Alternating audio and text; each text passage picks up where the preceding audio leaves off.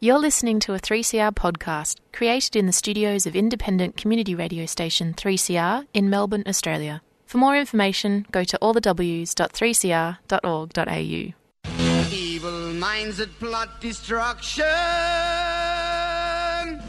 Sorcerer of death's construction. In the fields of bodies burning.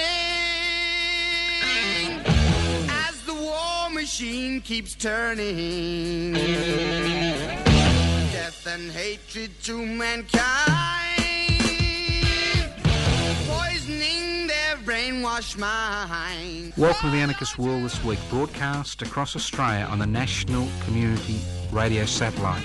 Listen to the Anarchist World this week, Australia's sacred cow slaughterhouse. Listen to analysis of local, national, international events. Listen to analysis you'll never hear anywhere else.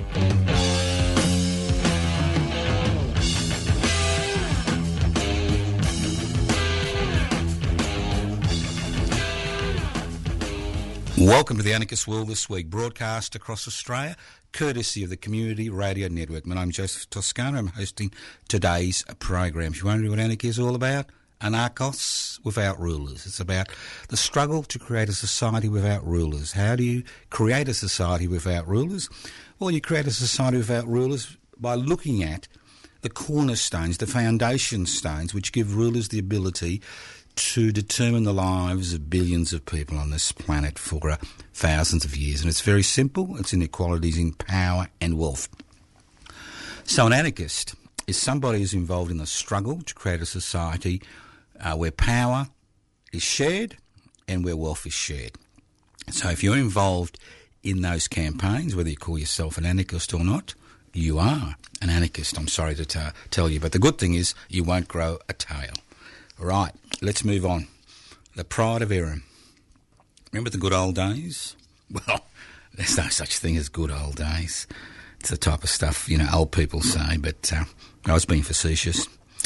The Pride of Erin. One step backwards and, was it one step forwards and two step backwards? I remember as a, you know, little high school kid in grade nine or ten, where was it, in the 60s, early 60s? you know, they try to civilise us public school kids, and um, you could either do uh, the Pride of Erin, or you could do something else. I forgot. I think it was, I don't know, some type, square dancing. That's right.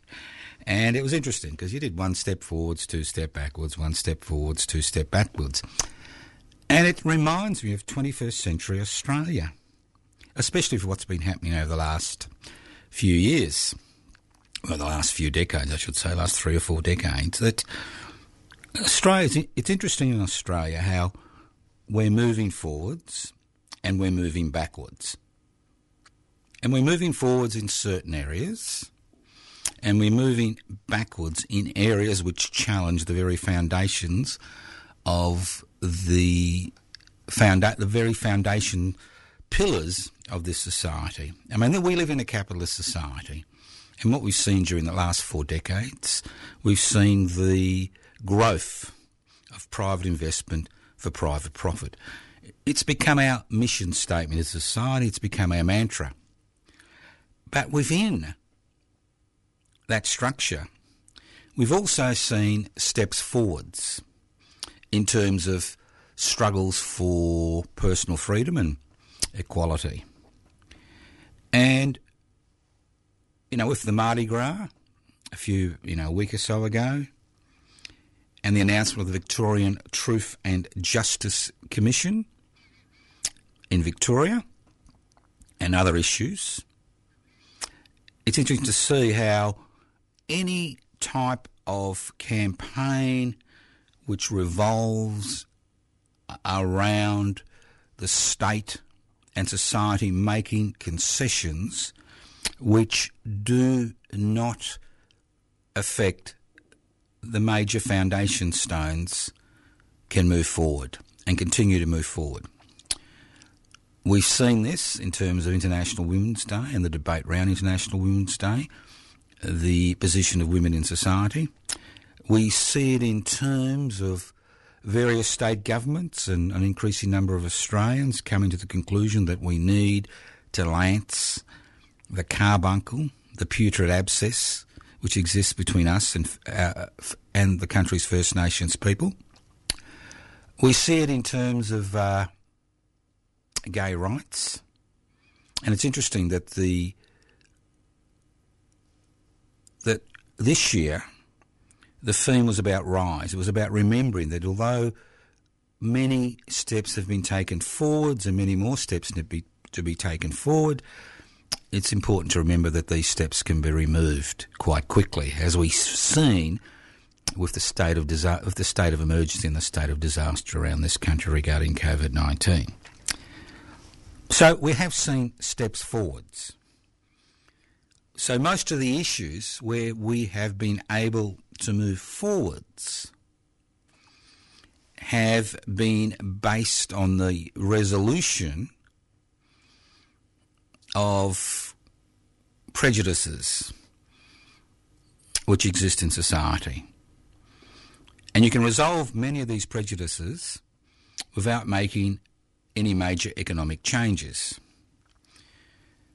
Now, when it comes to the climate emergency, we see step two in the type of struggle that's involved. And while the climate emergency struggle was based on the concept that the way to resolve the issue or come to grips with the issue was through the removal of capitalist methods of production, private investment for private profit, which to a large degree were responsible for a significant proportion of the CO2 emissions that occur. And when I talk about private investment for private profit, I'm also talking about state capitalism, as we see in uh, as we see to a significant degree in, in China, where the state is involved in the production you know, CO2 emissions. So either, either private capitalism or state capitalism. But now that there are investment opportunity as far as green capitalism is concerned, private investment for private profit. So instead of pursuing decentralized energy sources, which are much more difficult to control, where we are pursuing the concept of creating huge centralized energy sources without CO2 emissions, we've seen that money begins pouring because people can make a, into, into green capitalism because people makes a profit. So you've got three different tiers of struggle in society, three different tiers. You've got the personal struggles where we have moved forwards in many areas, not all areas, but in many areas. Then you've got the struggle regarding the climate emergency where private investment is beginning to understand that you can really make a buck by tackling the climate emergency and continue to maintain a private investment for a private profit philosophy. And then we have the type of struggle that we have been involved in over the last five or six decades, and many listeners to this program have been involved in. Obviously, we are also involved in all the other struggles, as you all, you all know. I mean, we're involved in the struggles regarding the First Nations people and justice for just justice for First Nations people. We've been involved in the struggle, you know, gender equality, gay liberation, and the list goes on and on. But at the same time, we're involved in a, a fundamental struggle which has not gone forwards. As I said with the Pride of Aaron, one step forwards, two step backwards. And as far as these struggles are concerned, we have gone backwards and we continue to go backwards over the last 40 years during the deregulation, privatisation, globalisation, corporatisation era, where the concept of a private investment for private profit, especially in the West, has become the dominant ideological force. It's almost a quasi religious belief that the way forward is to give away public sector facilities to the private sector, to remove regulations which came into place to protect people in the workplace and in the community, to allow large corporations to dominate most aspects of economic activity in this country, and to give up our sovereign rights as far as our borders are concerned, to corporations. That's what globalisation is about. You know, it's one thing Mr. Dutton jumping up and down about, you know, a few thousand refugees turning up un- unexpected, you know, and punishing them for years. It's another thing. It's another thing actually looking at the basic fundamentals. So this is a fundamental struggle where we have gone backwards. Instead of having a mixed economy with a private sector, a public sector, and possibly a collective sector, what we have is an economy which is dominated almost completely by the private sector. I'll give you an example.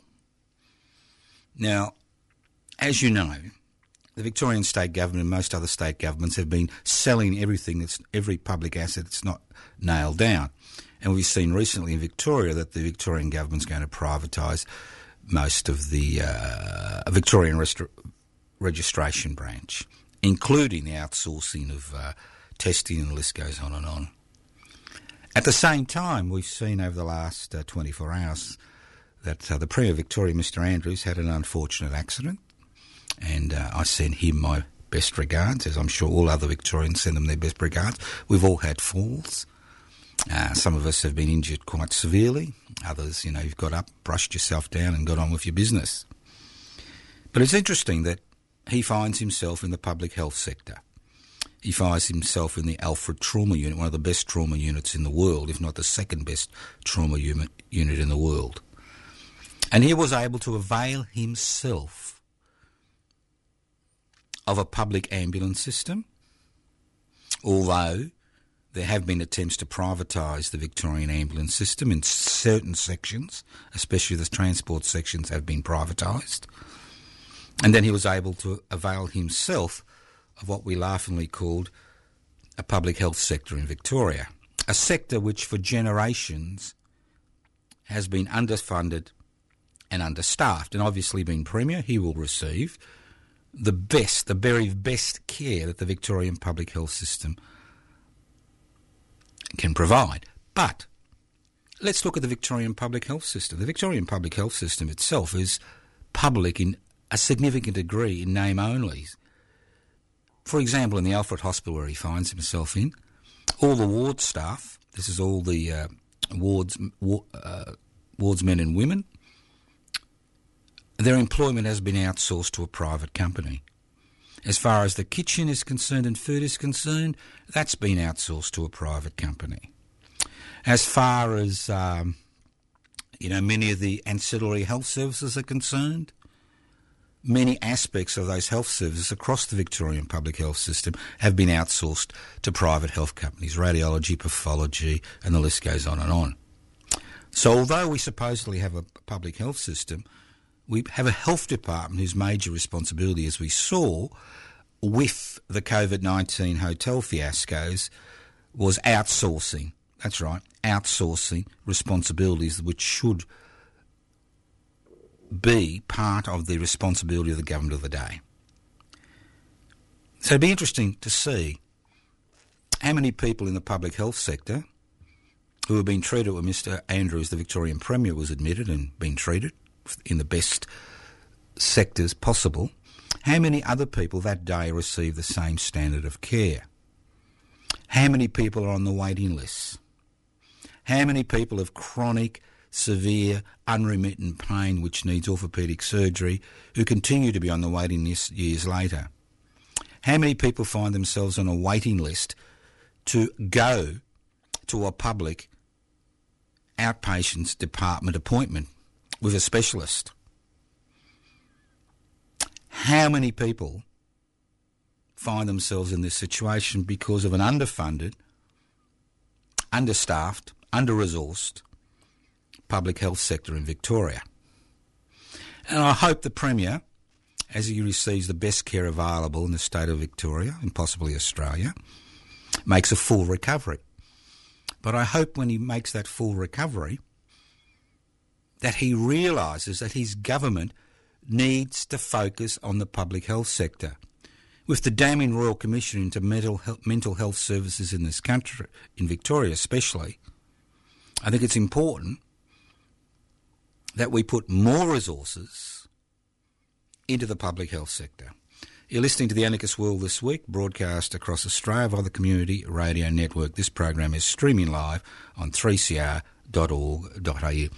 And while I'm talking about the 21st century pride of Erin, one step forwards, two step backwards, let's think about what's happening today in this country. We have legislation in Parliament today which will basically strip away more the ability of trade unions to look after the interests of their members. We have seen tens of billions, if not hundreds of billions of dollars poured into the pockets of private corporations during the COVID 19 crisis like uh, Mr. Harvey Norman and his little empire of furniture. They've pocketed over $6 million from JobKeeper, but double their profits. So we've seen corporations around the country actually making money from the government from the COVID 19 disaster, while we had that disastrous robo debt fiasco where the government illegally harassed, harassed some of the most vulnerable people in our society for a few thousand bucks. Well, at the same time, we see hundreds of millions, if not billions of dollars going into the p- pockets of private corporations who did not need that money during the COVID 19 crisis. And if there's any excess, they're allowed to keep it. And we're not talking about $20 or $3.57 a bloody day. We're talking about hundreds of millions of dollars across the board. Obviously, some of these corporations have done the right thing and returned the government the money back. Others have pocketed it, saying, "Well, we can legally pocket it. Bad luck." Listen to the anarchist world this week. So, as I keep saying, in the struggle for economic equality, we have taken two step backwards, if not three step backwards. And it's important to remember that the private that the concept of private investment for private profit cannot resolve the problems that we face as a community.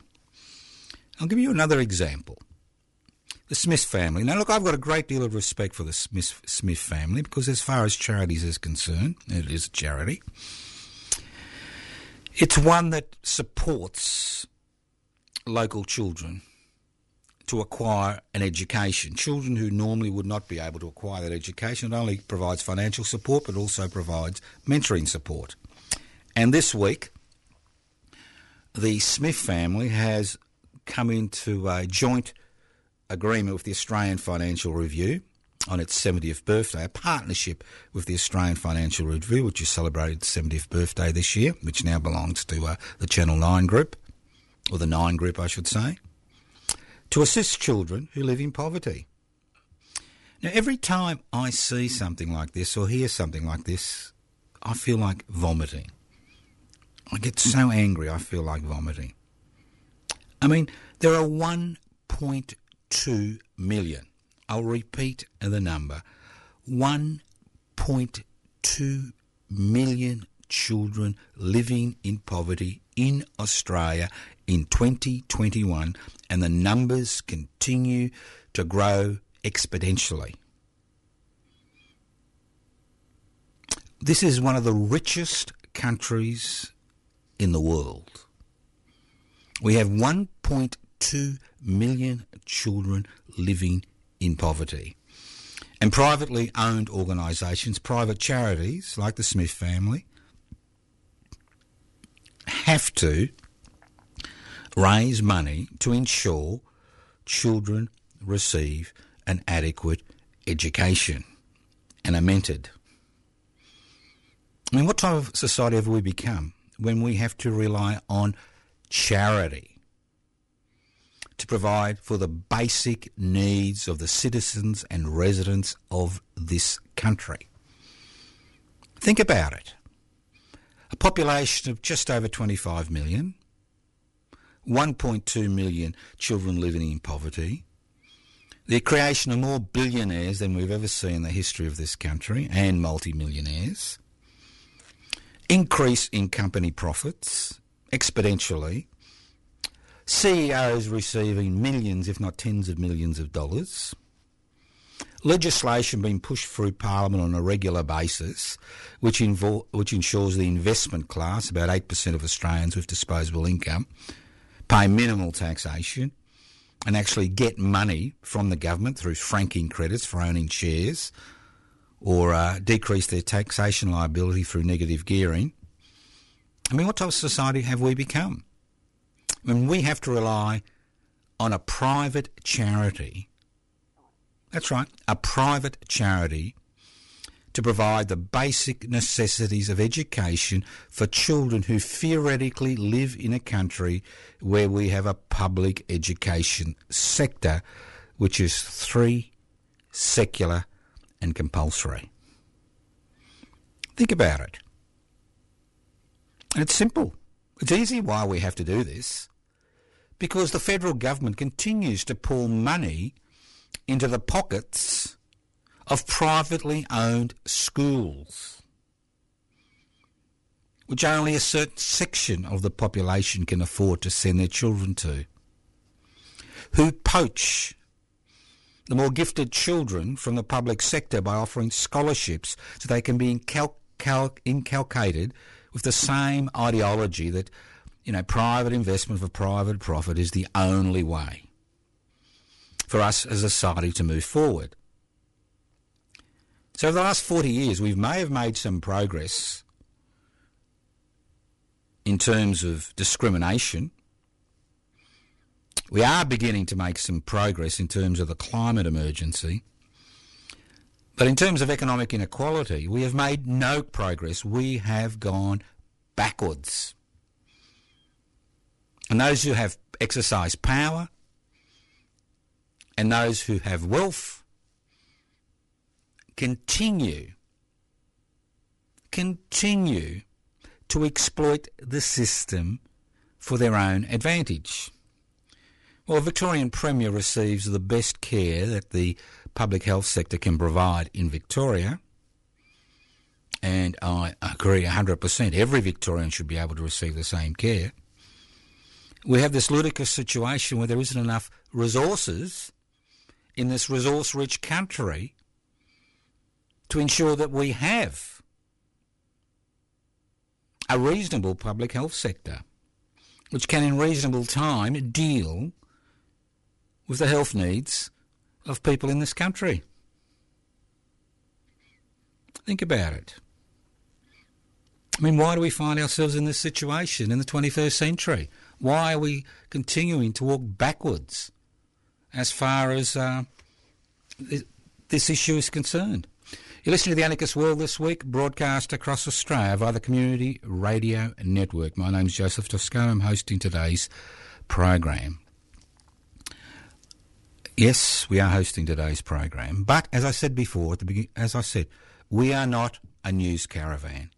We do not transverse the landscape looking at what's happening at around us.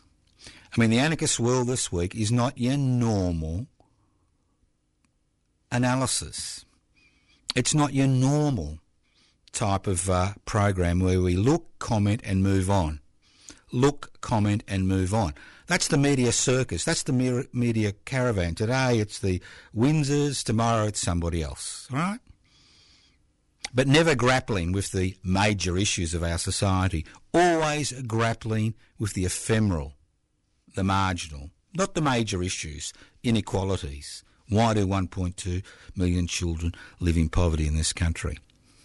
We stop the caravan here at the Anarchist World this week and we go out and we try try to address the issues. And the key word is try. We don't succeed in the majority of cases. In 99% of cases, we don't succeed, but we try. We try to change the public debate. We try to change the way people look at things. We try to make a difference on the ground.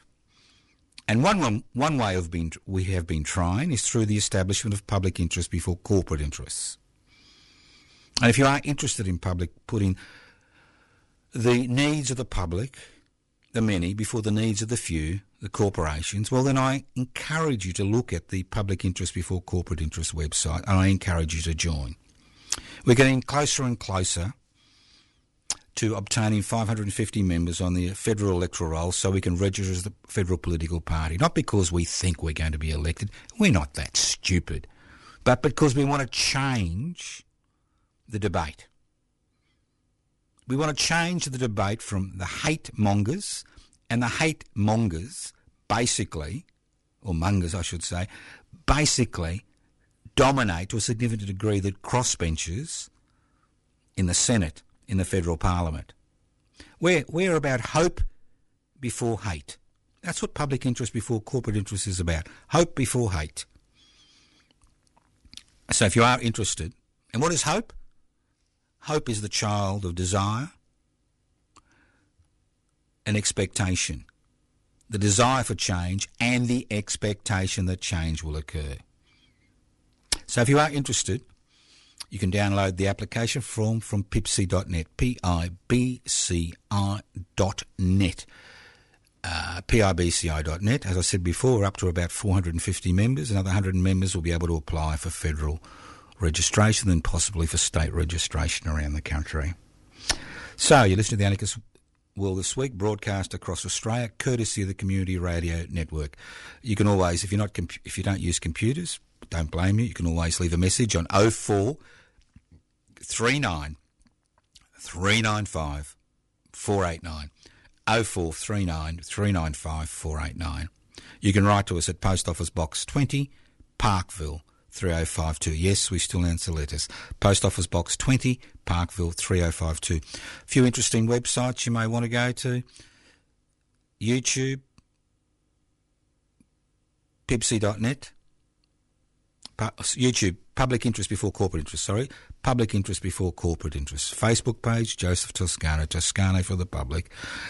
Defend and extend public housing. The list goes on and on and on. Let's move on. This is the Anarchist World this week, broadcast across Australia via the Community Radio Network. As I said, we are not just a caravan transversing an interesting landscape. And as the view changes, there's another view and another view and another view and another view. And that's what the media circus is about. Today it's this issue, tomorrow it's the next issue, the, the day after it's the next issue. The caravan never stops. They never try to do anything about what's happening because obviously they are part and parcel of the system that continues to exploit the majority of people. But we stop that caravan and we do what we can. I'll give you another example West Papua. Now, the West Papua is less than 70 kilometres from Australia. Think about it. If you're listening, it doesn't matter where you're listening to this program around Australia, think about who lives 70 kilometres from you and how easy it is to get to that place. Well, West Papua is off limits to the world. There's almost only about 1.2 million First Nations people, West Papuans, left in West Papua. Over the last 60 years, since the Indonesian authorities uh, forcefully annexed West Papua, over a half a million West Papuans die, and as I speak, more West Papuans die. Not just from le- neglect, but from a military apparatus which is using techniques, tactics, and equipment provided by the Australian government to attempt to destroy an independence movement which has been active both internationally and in West Papua in the highlands and the, around the rest of the country for over 60 years. The West Papuans haven't lost the desire to be independent. They have a desire to be independent. They have an expectation they will be independent. Six years ago, and this is where we stopped the caravan. Six years ago, I was in discussions. My late wife Ellen Jose and myself were in discussion with uh, West Papuan uh, activists, refugees in this country. And one of the major things they didn't have was some type of central office. And we were able to organise a rent collective, which continues to function six years later, to pay the rent on offices in Collins Street in Docklands in Melbourne. Quite a prestigious address, which is what you'd expect from a consulate stroke embassy for the West Papuan independence struggle. And six years down the track, we continue to pay the rent. Unfortunately, members die, people's interests change, people become sick, they lose their income. So we always need new members of the West Papuan Rent Collective. Now, in case you want to find out what all this is about, this Sunday, the 14th of March, that's Sunday, the 14th of March, this Sunday, it's the West Papuan Office Open Day which is run by the Women's Collective, the West Papuan Women's Collective. And it's an open day. And you're all invited. Every single listener anywhere in Australia is invited. Lunch is at 1pm. Then there are two speakers. There's Brisbane author John Elgate, who will be speaking about uh, Jessie Williamson, an Australian nurse who worked in West Papua for over 40 years almost 40 years. And uh, Jacob Rumbiak from the United West Papua National Authority will be speaking about of a beam of light on a green state. But the important thing is you're invited. Open invitation, 1 p.m. to 3 p.m. If you're already a member of the West Papuan Rent Collective, it's important you turn up and lunch is free. If you're not a member of the West Papuan Rent Collective and you wish to have lunch, it's a $15 donation. Because obviously, Although we pay the rent, the West Papuan activists who use that office to promote West Papuan independence struggle, not just in Australia but around the world, and it's become a, an important part of that network around the world that fights for West Papuan independence. So we stopped the caravan six years ago. We got out of the caravan and we did something to assist one of the most marginalised liberation movements in the world. So we can stop the caravan. We can do things. Listening to the Anarchist World this week, broadcast across Australia. So come along this Wednesday, 838 Collins Street. 838 Collins Street, Docklands. You get to 838, go round the side. There are two little roads round the side. Come round the back, and that's where the uh, talk and uh, dinner has been held. Obviously, many of you have been there before, but as I said before, we need more members for the West Papuan Rent Collective. We urgently need at least 10 new members in the next two or three weeks. Uh, it's a dollar a day. You're basically given a bank account. You deposit the money in the bank account. You could do it in one go. You can do it monthly.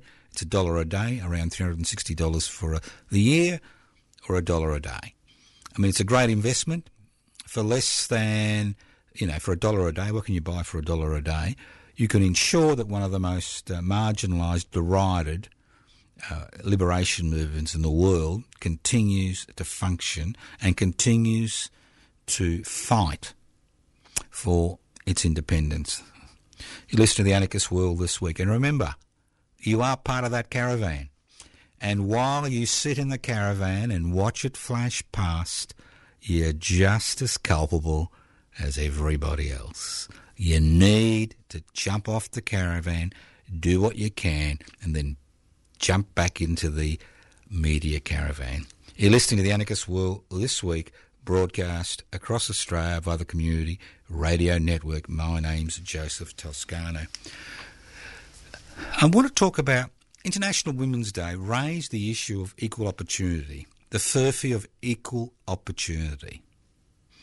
Equal opportunity. And this, you know, ties in with the uh, pride of Erin one step forwards, two step backwards. I mean, Australians are great believers in equal opportunity. Not equality, but equal opportunity. How do you have equal opportunity in a handicap race. Hmm? How do you have equal opportunity in a handicap race or a three legged race where some people's legs are tied to somebody else and other people's legs are unencumbered and can run as fast as they like? So when somebody talks to me about equal opportunity, it's a load of crap. It's garbage. They talk about equal opportunity for First Nations people. They talk about equal opportunity for women. They talk about equal opportunity for people with a, a different um, sexual orientation, and the list goes on and on. Equal opportunity, equal opportunity. The fact is, there is no equal opportunity. Obviously, people with resources, irrespective of their gender or sexual orientation or their racial origins, can take advantage of those opportunities. And with the struggles against racism and gender inequality, we see some sections of the population moving forward. But these are the sections of the population which are born with that ability to access those opportunities. Now, as we travel in this caravan across the landscape, the length and breadth of this country, as we broadcast uh, uh, across the length and breadth of this country through the Anarchist World this week, I don't see equal opportunity. I can't see somebody who's born in a situation of abject poverty, whose parents or sole parent have to struggle every day on a so called job seeker payment, forced into part time, insecure work, somehow having the same opportunities as somebody of the same racial origins or same gender in a family which has the resources to access those equal opportunity. Think about it. Think about this furphy. Every time they say this is an equal opportunity country, it's garbage. I mean, when I started my little journey in life almost 70 years ago, I mean, I came from very, very, very difficult circumstances. Not that I crow about it or dine out on it, but the opportunities I made, I grabbed, I kicked holes in walls. Not everybody is able to do that. There are no equal opportunity. It's a furphy. You listen to the Anarchist World this week, broadcast across Australia via the Community Radio Network. This program is streaming live on 3CR3cr.org.au. The program is podcast. You can access the podcast by going to 3cr.org.au. It's interesting, isn't it? How some Australians are important and others don't really matter. About 10 days ago, news leaked out that Dr. Usama El Hassani, a prisoner of conscience, had been held in Rabat in Morocco, which is a feudal monarchy, at the request of the feudal monarchy in Saudi Arabia. Now, Dr. Usama, Usama Al Hassani is a former Melbourne Imam, an academic, and he has been detained because of this beautiful word which uh, we love to talk about activity of public opposition because of his public opposition to the feudal monarchy in the uh, by the House of Saudi in Arabia, which has been supported by Western governments ad nauseum for decades, for over a hundred years. If there is one country in the world which highlights the evils, and I, I use that word sparingly normally in this program, of religious totalitarianism.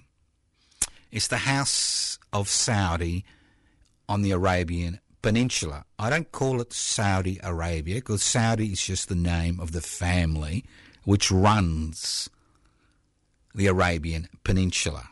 Now, obviously, because of the massive oil resources and I'll give you an example of how it works in the Middle East. And this is, this is again, this is why you listen to the Anarchist World this week. You want a wider picture You don't just jump up and down about something that Meghan said, or Harry said, or the Queen Lizzie said, all right?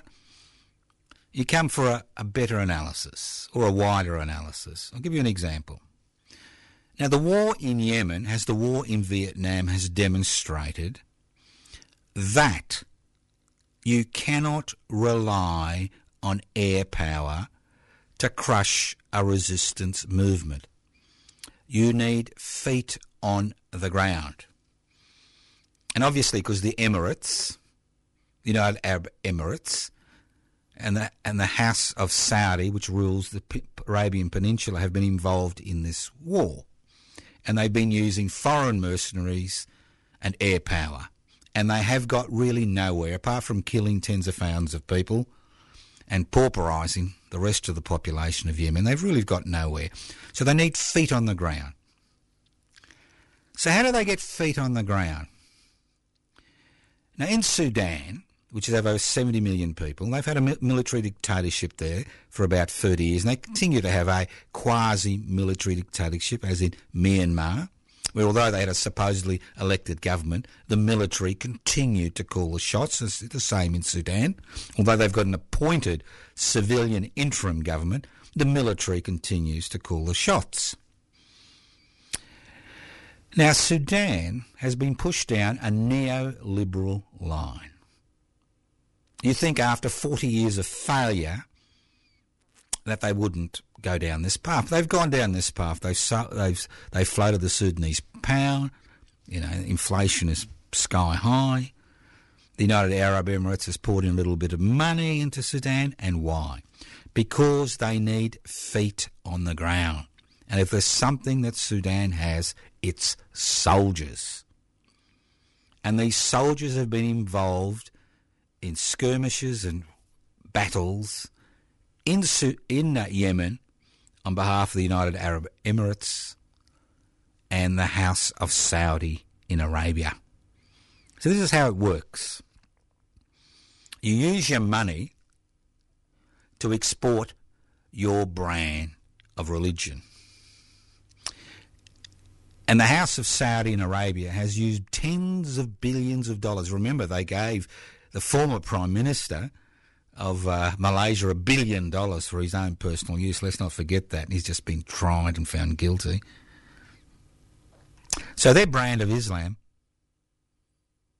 Wahhabism, has been exported to Indonesia, Malaysia, around the world through their financial assistance. And when you get people like Osama al Hassani, an Australian citizen, as well as a Saudi Arabian citizen, raise these issues publicly, he needs to be silenced as as we see constantly with the Saudi family in Arabia. Any opposition needs to be silenced.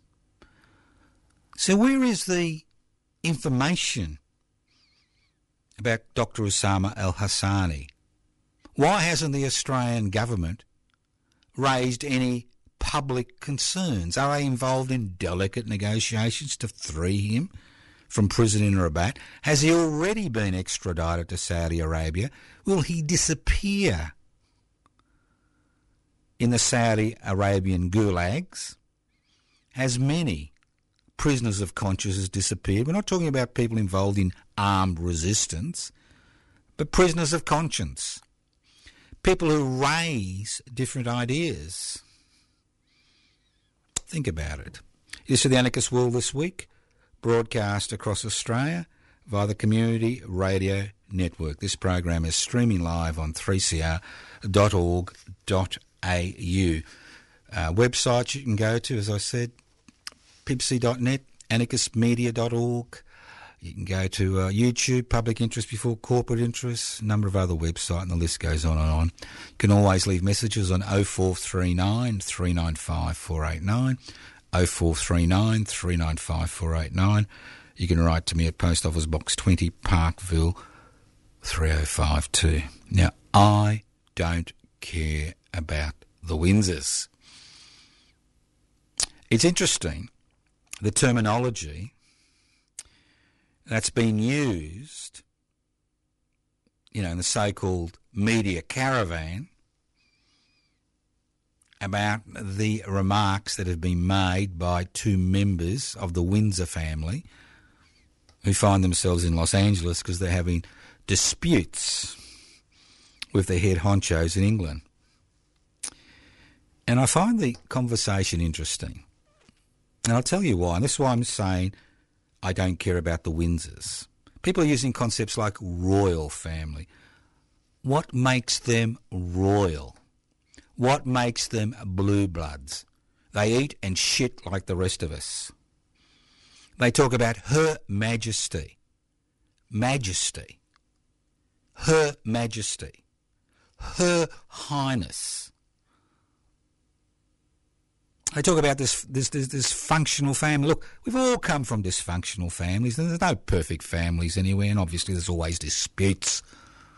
But why is this family's dispute such a central feature of debate? Is it a diversion from the real issues?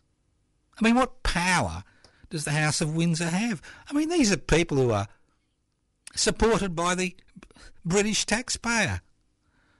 They go around cutting ribbons and making speeches. I don't particularly care about their internal family disputes. It's not going to really make any difference in the long run. But what I do care about is the terminology which is just used to describe this family. Royal, majestic, highness. Come on.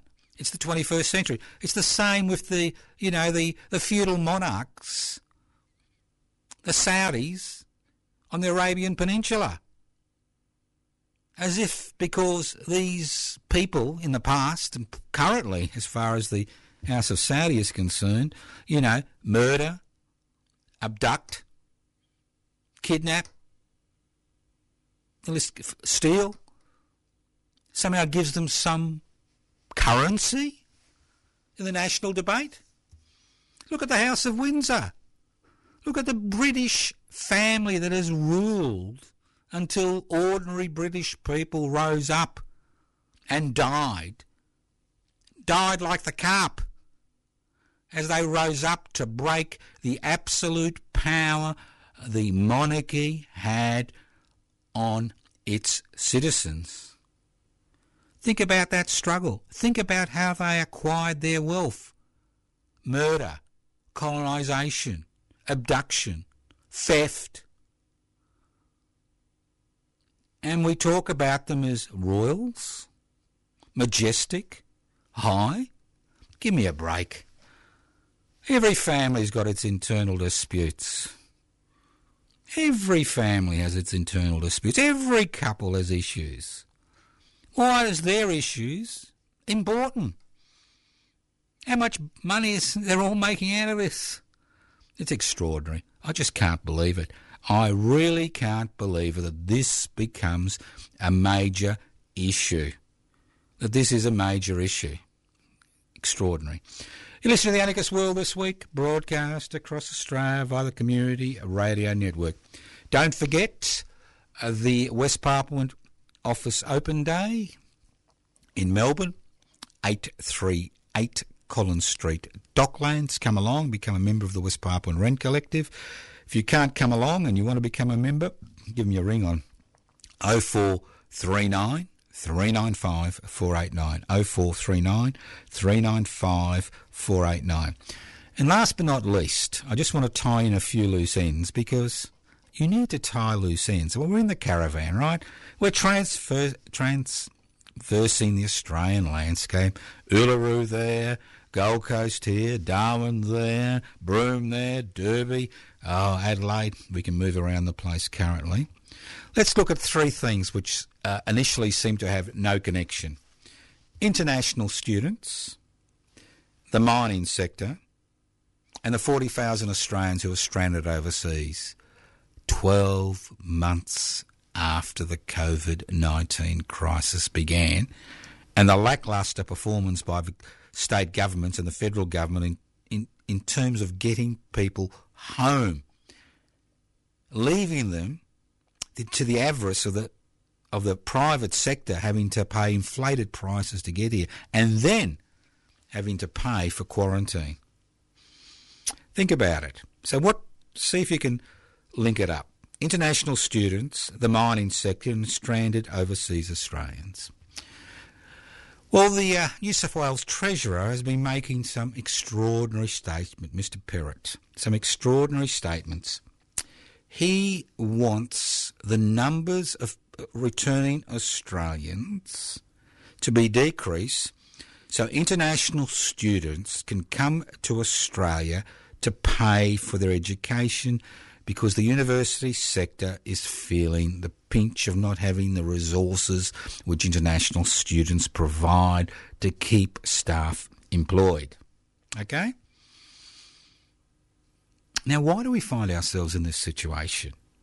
Why do we find ourselves in this situation? And it's very simple. We are one of the richest, resource rich nations on planet Earth. Even if you take the coal industry out of it, which we will in the next two or three decades, we are still a massively rich resource country. Now, if our mining resources were in the hands of the public, if they were nationalised without compensation, yes, I can see you cringe. If they were nationalised, the income that would come from those resources would be more than enough to ensure that children don't live in poverty and have to rely on private charities in order to access a decent education. We wouldn't need to have 40,000 Australians stranded overseas. We could have brought them back home to this country in Air Force planes and then put them in quarantine and paid for that quarantine. We could have enough money for a universal basic income. Think about it. Currently, we receive some taxation revenue, minimal, and in certain cases nothing as far as our gas exports are concerned. And some state governments receive royalties for resources which belong to this country's First Nations people. Very simple. Would we have the significant issues we find in many Aboriginal and Torres Strait Islander communities? I doubt it. If resources were directed in their in their direction. Think about it.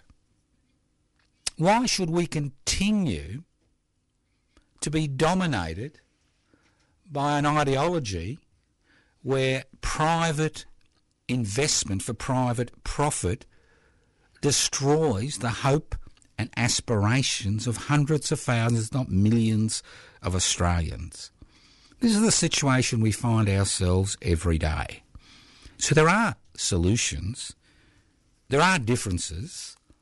You can stop the caravan, you can get out, and you personally can make a difference. And that's the key. While we continue to think that you can't fight City Hall, that all resistance is useless.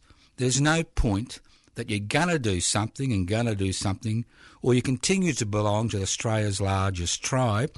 Somebody should do something about that. Nothing will ever change. You've been listening to the Anarchist World this week, broadcast across Australia via the Community Radio Network. This program has been streaming live on 3cr.org.au. The program is podcast. You can access the podcast by going to 3cr.org.au. My name is Joseph Toscano. Websites of interest, anarchistmedia.org, pibci.net, the West Papuan website, public public housing, everybody's business, and the list goes on and on. YouTube, public interest before corporate interest. You can leave messages on 0439 395 489. You can write to us at Post Office Box 20, Parkville 3052. Come and join us on Sunday, the 14th of March at 838 838. Uh, Ooh, ooh, ooh, I've forgotten. Collins Street, Docklands. I, I've just had a, an old age moment, as they say. 838 Collins Street, Docklands, 1pm for lunch, 2pm for the speakers. Come and have a look at the office. Become a member of the West Papuan Rent Collective. Ensure we have seven years. Thank you for listening to the Anarchist World this week. Listen in next week on your local community radio station. Evil minds that plot destruction. Death's construction. In the fields of bodies burning. As the war machine keeps turning. Death and hatred to mankind. Brainwashed mind. Welcome to the Anarchist World this week, broadcast across Australia on the National Community Radio Satellite. Listen to the Anarchist World this week, Australia's sacred cow slaughterhouse. Listen to analysis of local, national, international events. Listen to analysis you'll never hear. So it's up to us, the people. We need a treaty in this country. We need the end to the war in this country. And the only way we can do that is through a peace treaty. Not the one you see in Victoria, not the one you see in Queensland, not the one you see in the Northern Territory, because they talk treaty and still lock our people up. They still kill our people. They still desecrate our land and our water. A treaty means peace. A treaty means equality. And a treaty means justice. Thank you.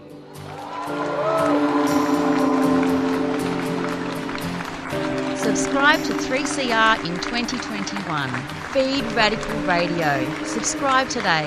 Go to 3cr.org.au forward slash subscribe or call the station on 94198377.